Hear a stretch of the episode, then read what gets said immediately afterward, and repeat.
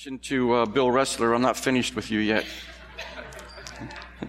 no, I wanted to acknowledge your family and special friends who are sitting down here with us. Would you stand so that we can welcome you?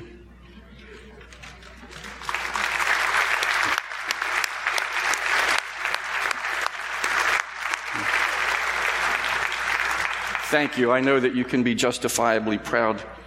Uh, we have a luncheon at 12 o'clock and downstairs in Fellowship Hall. We've asked you to sign up, but we understand sometimes people forget and wish that they had signed up and didn't. We've made allowance for you. So if you didn't sign up, we have places for you downstairs. Unless three quarters of you come that I, we weren't expecting, we're in trouble. But otherwise, we should be okay. So at 12 o'clock, please join us if you would like to. And there will be a, a time of open mic during which time you can share how Bill has been an encouragement to you. And uh, for example, I'll tell you one quick story on Bill being an encouragement to me. One of the things that Bill used to do was he used to hang out in the narthex between services. He used to do that because he would look for somebody coming along who perhaps needed a word of encouragement, somebody who needed to be uplifted or built up, or somebody who just needed somebody to listen to. I wouldn't be surprised if he still does that, even though he's not officially in, in, in the uh, role of chairman of the elders. But I think in my mind, can you imagine if everyone in here were like that? Can you imagine the love that would flow here, the encouragement of being together with one another? Because Bill was somebody who never came in order to receive. He came to give. He came to give his worship to the Lord and of himself to the folks here. So uh, my comment would be similar to this, that Bill is a godly man who does absolutely love the Lord, but he also loves every one of you every one of us. And uh, now I'm going to let you off the hook. Let's pray and we'll look to God's word. Heavenly Father, thank you so much that it is truly your word. Thank you that you've honored your name and your word, and we desire to do the same. And I pray that you would help us now as we look to see something that for some of us may cause some deep introspection. Some of us may have to ask ourselves the question, Am I really a believer in the Lord Jesus Christ or have I been playing along? So, so help us, each one, to be honest and help no one to be confused, no one who's genuinely saved to be confused into thinking otherwise. We thank you for this now and thank you what you'll do in Jesus' name. Amen. Let's turn together in the scriptures to Matthew chapter 13. Matthew chapter 13, we're going to look at the parable of the sower or the parable of the soils, which is probably even a, a better way to put it. I'm going to read the 23 verses that encompass this.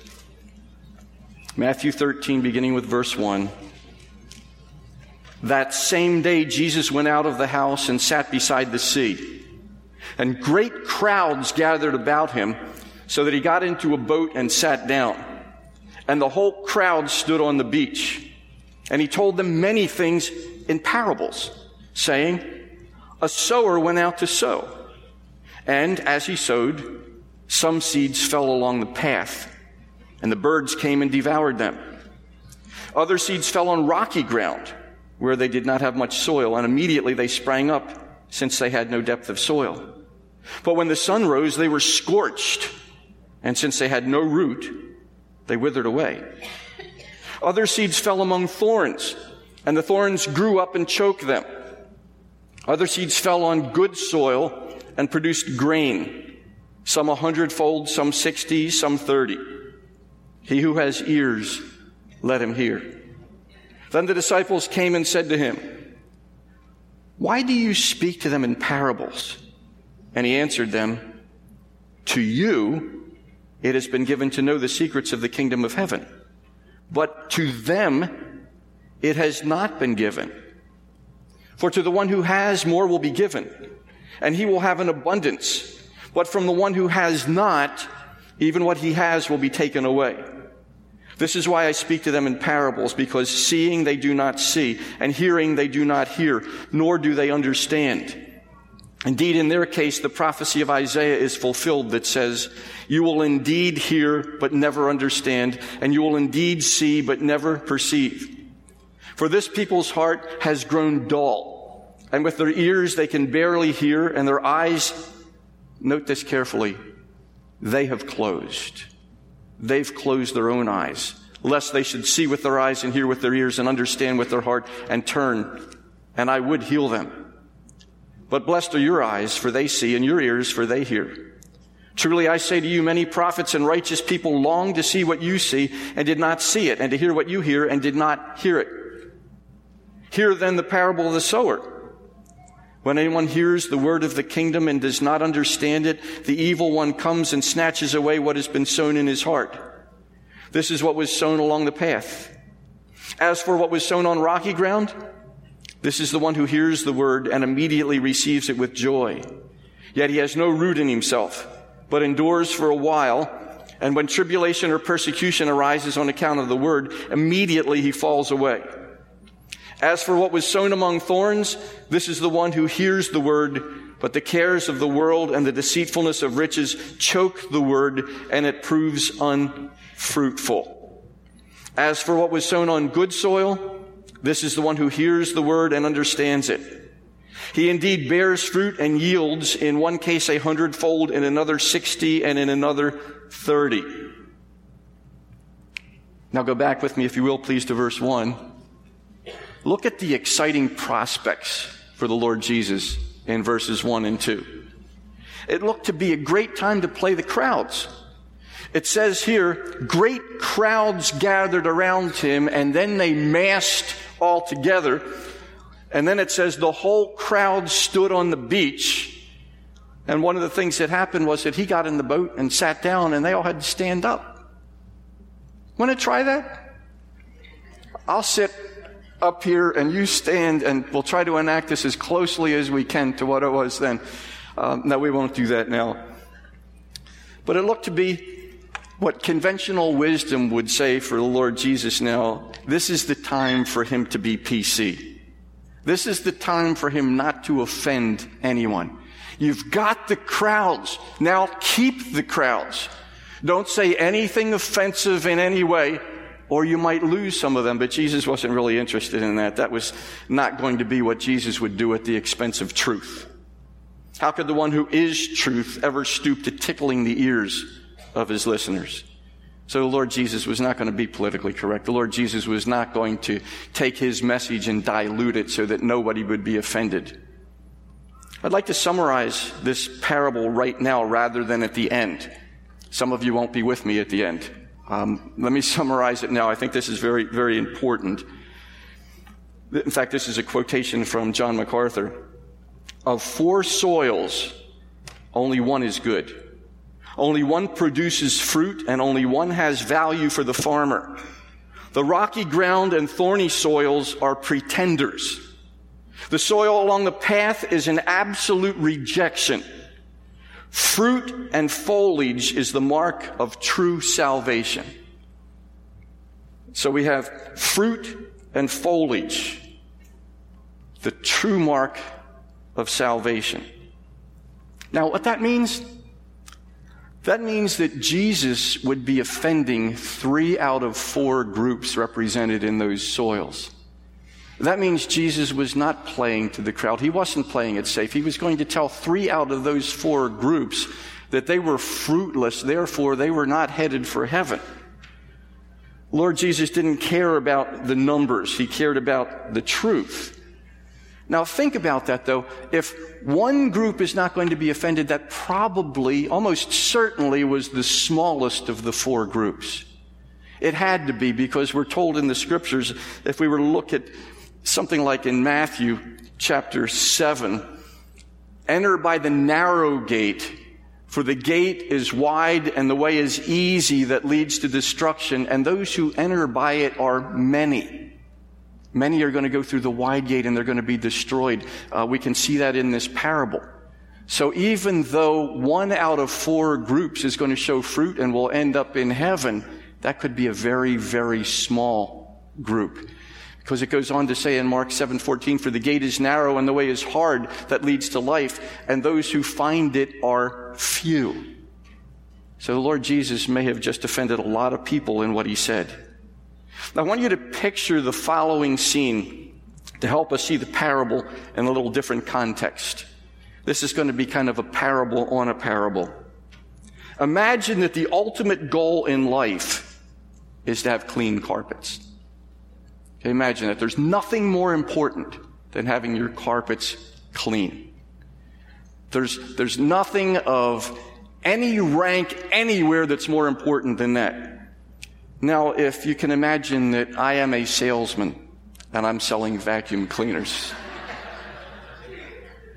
My vacuum cleaner is state of the art. It makes coffee, it babysits, it even picks up dirt. Well, here I am, and everybody in the world wants clean carpets. I've got the best cleaner that anybody has ever imagined, and I go to the first house and I knock on the door. There's a man. He sees me selling vacuum cleaners. He isn't very nice. He tells me to leave. He even tells me to never come back again. I don't have a chance with this individual. Photography by Rich Sharp, by the way. I go to the second house. There is a very nice man. He gets all excited about the vacuum cleaner. He wants to buy it right away. And he does. Next day I get a call. He wants to cancel the whole order. Can't take a little persecution at home. His wife eventually got home and saw the vacuum cleaner. She reminded him that they have a perfectly good vacuum cleaner already. They don't have $500. The guy couldn't take the heat and he caved. I go to the third house. And this woman seems very interested, and I'm glad it's the woman now. She's the one who's going to make the decisions. I don't have to worry about the husband going back and the wife vetoing what he says. She's very excited about it. But just when it's time for her to sign on the dotted line, a salesman comes to the door telling her she can make millions by selling his product if she just puts out a little bit of money for the starter kit for this product. Starter kit costs as much as my vacuum cleaner. And she wants the starter kit more than she wants my vacuum cleaner. But she says the vacuum cleaner is very nice. She would really like it, but her priorities are such that she would rather have the starter kit and the chance to make millions than to have clean carpets. As important as clean carpets are. I come to the fourth home. I sell the vacuum cleaner to a couple. They love it. They have friends. They tell their friends. They buy vacuum cleaners, and it just goes on and on and on. I hit the sweepstakes, so to speak. Of the four, how many people actually bought a vacuum cleaner? Only one couple. How many were close? I would say two couples were close. How much money did I make from those who were close? I didn't make any money from them. Keep that in mind as we go back to the original parable that is here. Large crowd gathering, people coming from town after town, but not many of them were going to buy vacuum cleaners. Not many of them were going to end up showing fruit for the labor of the sower of the seed. Not many then, and I dare say not many even now today. There are three important clarifying questions. The sower went out to sow his seed. Who is the sower? It's a question that we need to know. Who is the sower? He actually could be anyone. He's anyone that plants the seed of the gospel of the word of God in the heart of someone else. The prototype, of course, of all sowers is the Lord Jesus. What is the seed? According to Luke 8 11, the seed is the word of God. It says it clearly. Now, the parable is this the seed is the word of God. Here in Matthew, in verse 19, he refers to it as the word of the kingdom. It is the good news of the gospel of the Lord Jesus Christ. And we know who the sower is. It's anybody who shares the seed, the seed being the word of God. And the third question, what is the soil? The soil illustrated the human heart. We see that again in verse 19 here before us. It says, when anyone hears the word of the kingdom, does not understand, the evil one comes and snatches away what has been sown in his heart. So it represents the heart of an individual. And quoted here on the screen, Luke 8 12. The ones along the path are those who have heard, then the devil comes and takes away the word from their hearts, that they may not believe and be saved. So what is the soil? It is the hearts of human beings. The word of God is sown. It should take root. Unfortunately, it doesn't often take root. Now let's trace what happened to the seeds and what all of that means. First of all, the seeds that fell along the path. Seeds that fell along the path, and we see them described in verse 4, and then later on the interpretation is given in verses 4, or 18 and 19. And for the purpose of analysis, I'm going to join them together. Uh, I'd like to usually go by the outline that it is in the scripture, but I think we'll understand this a little easier if, if we uh, draw that analogy.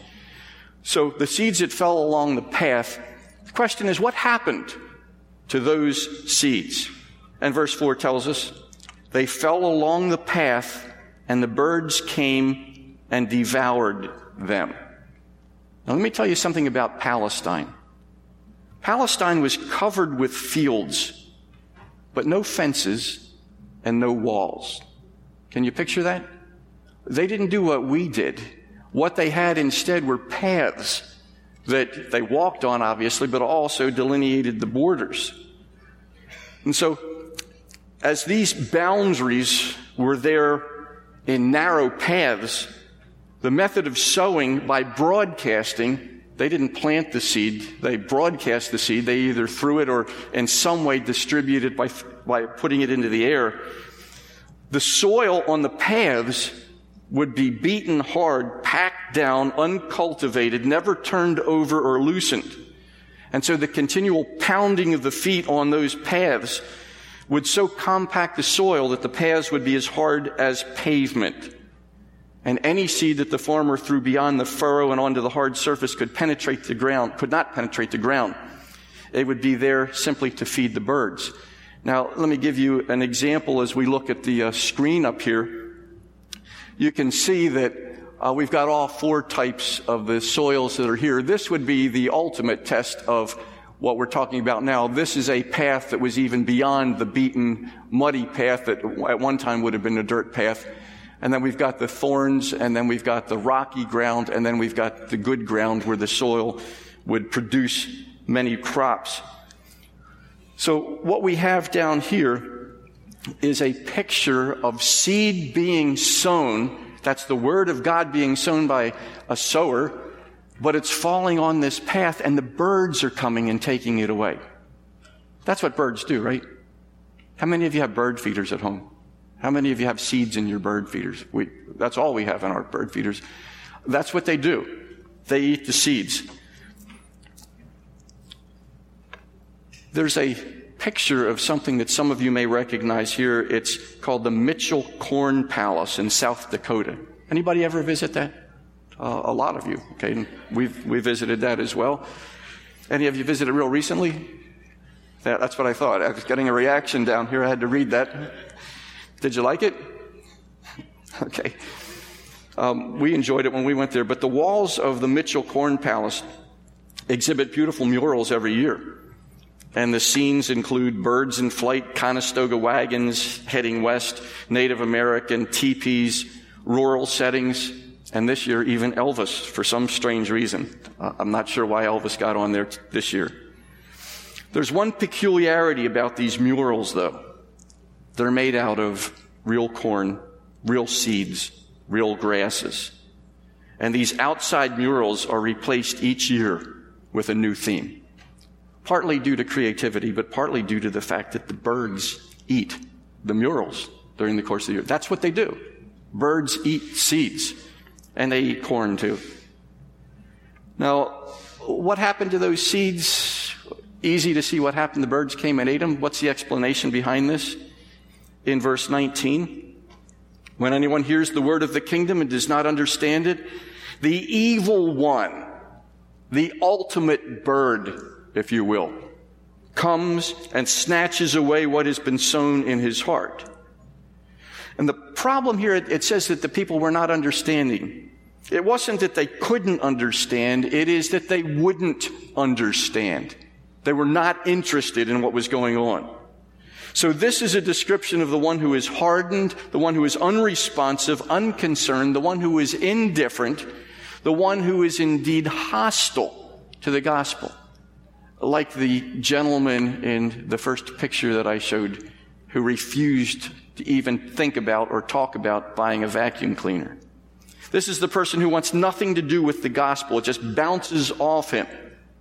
And of course, Satan pictured like the birds. Luke tells us about that. Those along the path are the ones who hear, and then the devil comes and takes away the word from their hearts so that they may not believe and be saved. This is total rejection.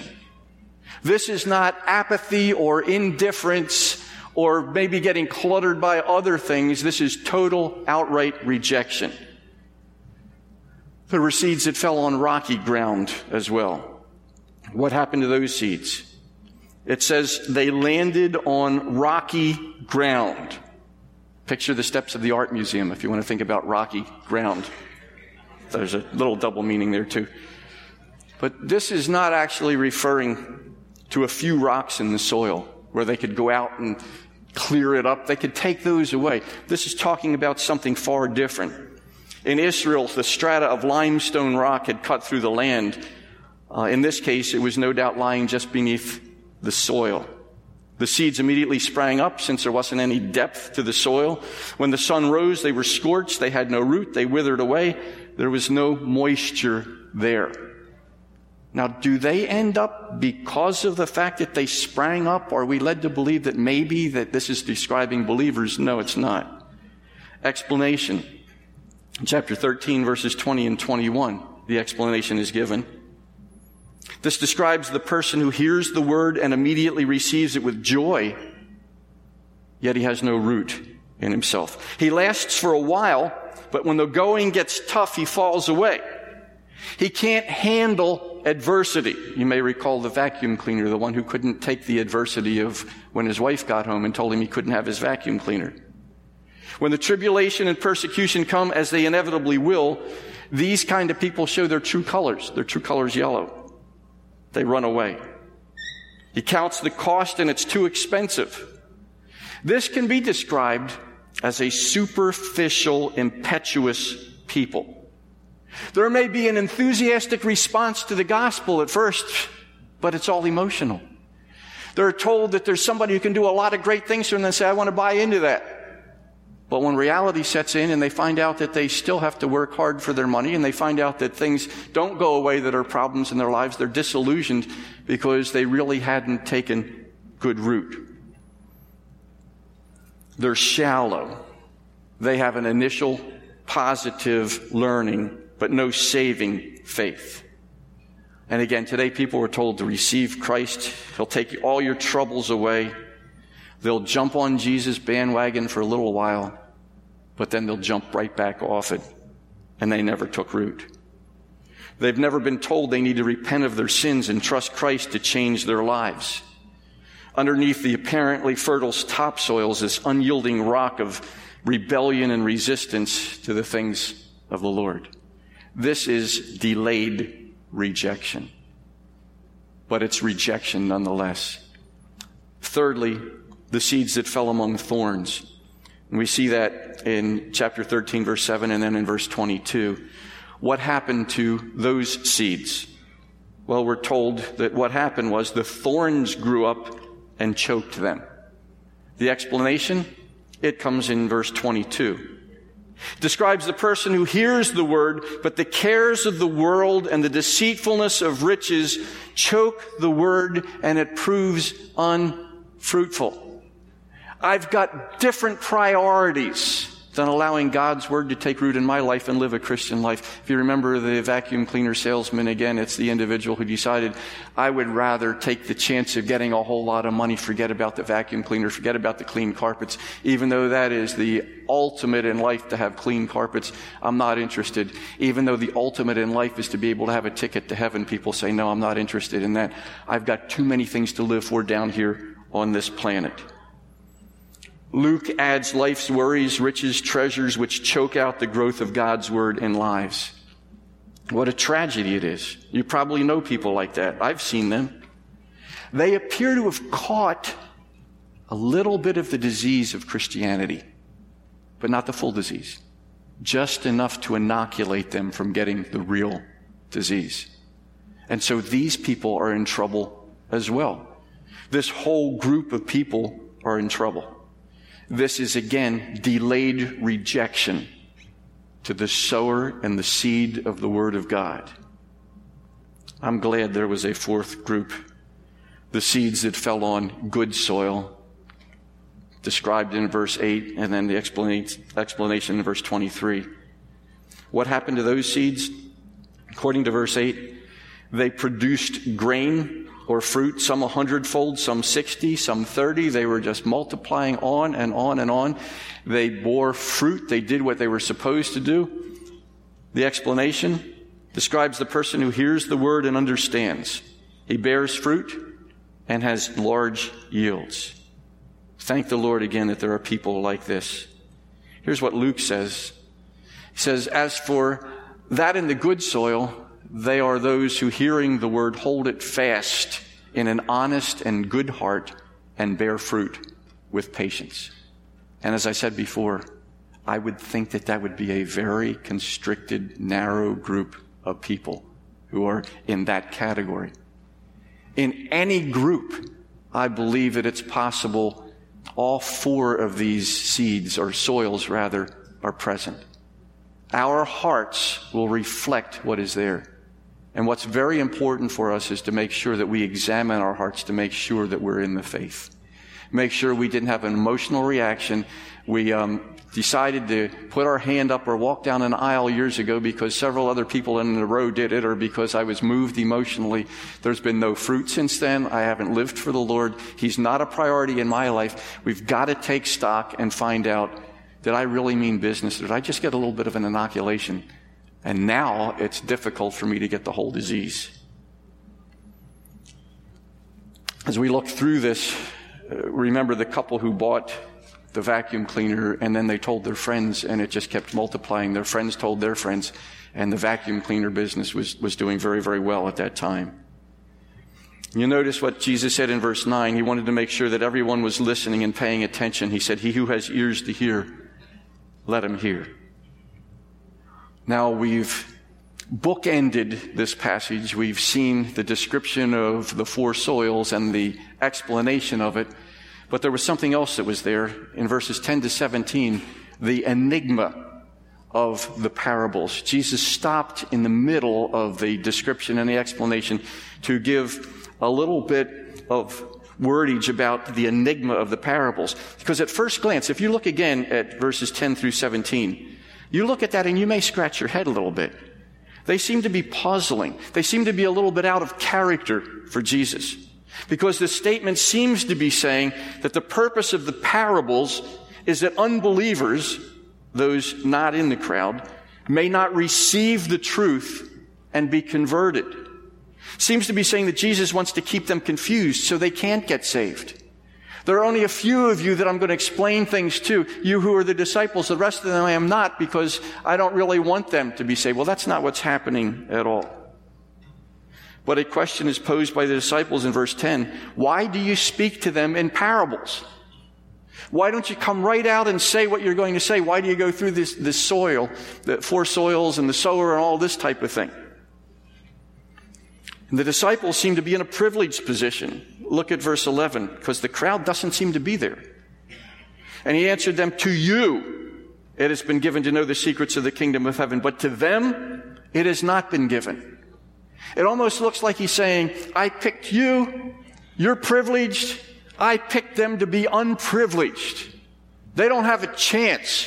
That's why I speak in riddles, so they can't understand. I don't want them to understand. That's why this appears to be puzzling, enigmatic. Doesn't seem quite fair. What's going on? I call this the principle of light responded to or light rejected. Here's the principle those who respond to the light they have been given receive more light. Those who reject the light they have been given receive no more, or at least a limited amount. The secret of the kingdom has been given to the disciples and those who wanted to hear more because they had responded in faith. They responded to the light they were given. They were drawn to Jesus. They followed Jesus. They gave up everything to follow Jesus. These other people were rejecting Jesus by and large after they got over the initial impact of his miracles and the sensationalism of who he was and what he did, were rejecting him. Those who were already hardened by unbelief didn't want to hear anymore. You look at verse 15, once again, an indication of willful rejection. Their eyes they have closed. Nobody closed their eyes for them. They closed their own eyes. Verses 16 and 17 indicate a response to the light given. But blessed are your eyes, for they see, and your ears, for they hear. Truly I say to you, many prophets and righteous people long to see what you see, and did not see it, and to hear what you hear, and did not hear it. So we've got people responding to the light, the illumination that God has given, and God gives more. Those who reject it, God says, why should I, why should I give them any more? Why would I give a spotlight to those who have rejected the penlight? Why would I give them more when they've already told me they don't want any more? This isn't favoritism. This is simply the principle of light responding to light. The Believer's Bible commentary puts it this way, and I think this is, this is well done. Willful blindness is followed by judicial blindness. That is why he spoke to the Jews in parables. And then that quote goes on to quote someone else. H.C. Woodring put it so. Because they did not have the love of the truth, they would not get the light of the truth. John chapter 3 verse 12, Jesus said, If I've told you earthly things and you do not believe, how can you believe if I tell you heavenly things? That same principle. If you're rejecting what you're getting, I'll give it to someone else. You see it in Acts chapter 8 verse 26 and the verses that follow. There's Philip who is dramatically taken by God the Holy Spirit and placed in a, in a very remote area where some Ethiopian eunuch is on his way back to Ethiopia after having come to Jerusalem. He was what they call a God-fearer. He was looking to find out the things of the Lord. There he is in this remote area. Philip is in the middle of a great evangelistic campaign and God takes him, plants him on the road to be in exactly the right spot because here is a man, it says, in his chariot reading from Isaiah and wondering who Isaiah is talking about. And no doubt he was in Isaiah 53, the suffering servant of Jesus. And, and Philip came up with a divine appointment because this man was responding to light and God gave him more light. And he did it in a dramatic fashion. I believe this works that way all around the world. It is no accident the people to whom our missionaries are going or any other missionaries. We've had reports of when missionaries have gone to people in the most remote places in the world, and these people say, We've been waiting for you. God told us that you would be coming, that someone would be coming to tell us about how we can get to know him. So please, as you read through the enigma of parables in verses 10 through 17, don't feel there's unfairness that is going on there. That's simply people being rewarded and people being judged because of their own activity or their own actions what happens to these people who look so promising and then fizzle out? Has such a person lost his salvation? No, he never had it. And that's why this is a sobering parable for us to look at. We see those who may have some hope, but it may not be a genuine hope because of something that happened that never took root and there's no fruit to show for it. There's no following after God. 1 John 2:15 Do not love the world or the things in the world if anyone loves the world the love of the Father is not in him. And that's why Jesus said in verse 15 if they turn he will heal them. It's not too late. And that's that's the what we take great satisfaction in. Fruit bearing is the whole point of agriculture. It's also the ultimate test of salvation. If there's no spiritual fruit or the fruit is bad, the tree must be rotten. So bottom line, only one soil produces fruit. Rocky soil, thorny soil, or pretenders. Soil on the path is an absolute rejecter of God. Fruit, not foliage, is the mark of true salvation. When you examine yourself, Do you see fruit? Or just a few leaves? Because if it's not fruit, it's not genuine. It's one of these three categories, but not the last one. Let's pray together. Heavenly Father, we thank you for the words of the Lord Jesus all through the scriptures, including in John 15, where we're told that we need to remain in the vine and then we'll be fruitful. We can't be just tasting and then discarding. And my prayer would be for each one who is here that as we look forward to celebrating communion, where it tells us to examine ourselves before we eat of the bread and drink of the cup, Help us to truly do that now in light of these scriptures. Very pointed scriptures on the part of the Lord Jesus, who was not trying to appease anyone.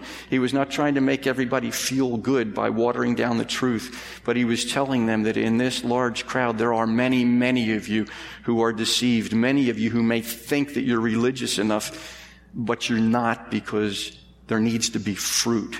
There needs to be good soil. And I pray that you'd help us to be honest with ourselves and thoroughly enjoy celebrating what Jesus did for us when he saved us. We thank you in his name. Amen.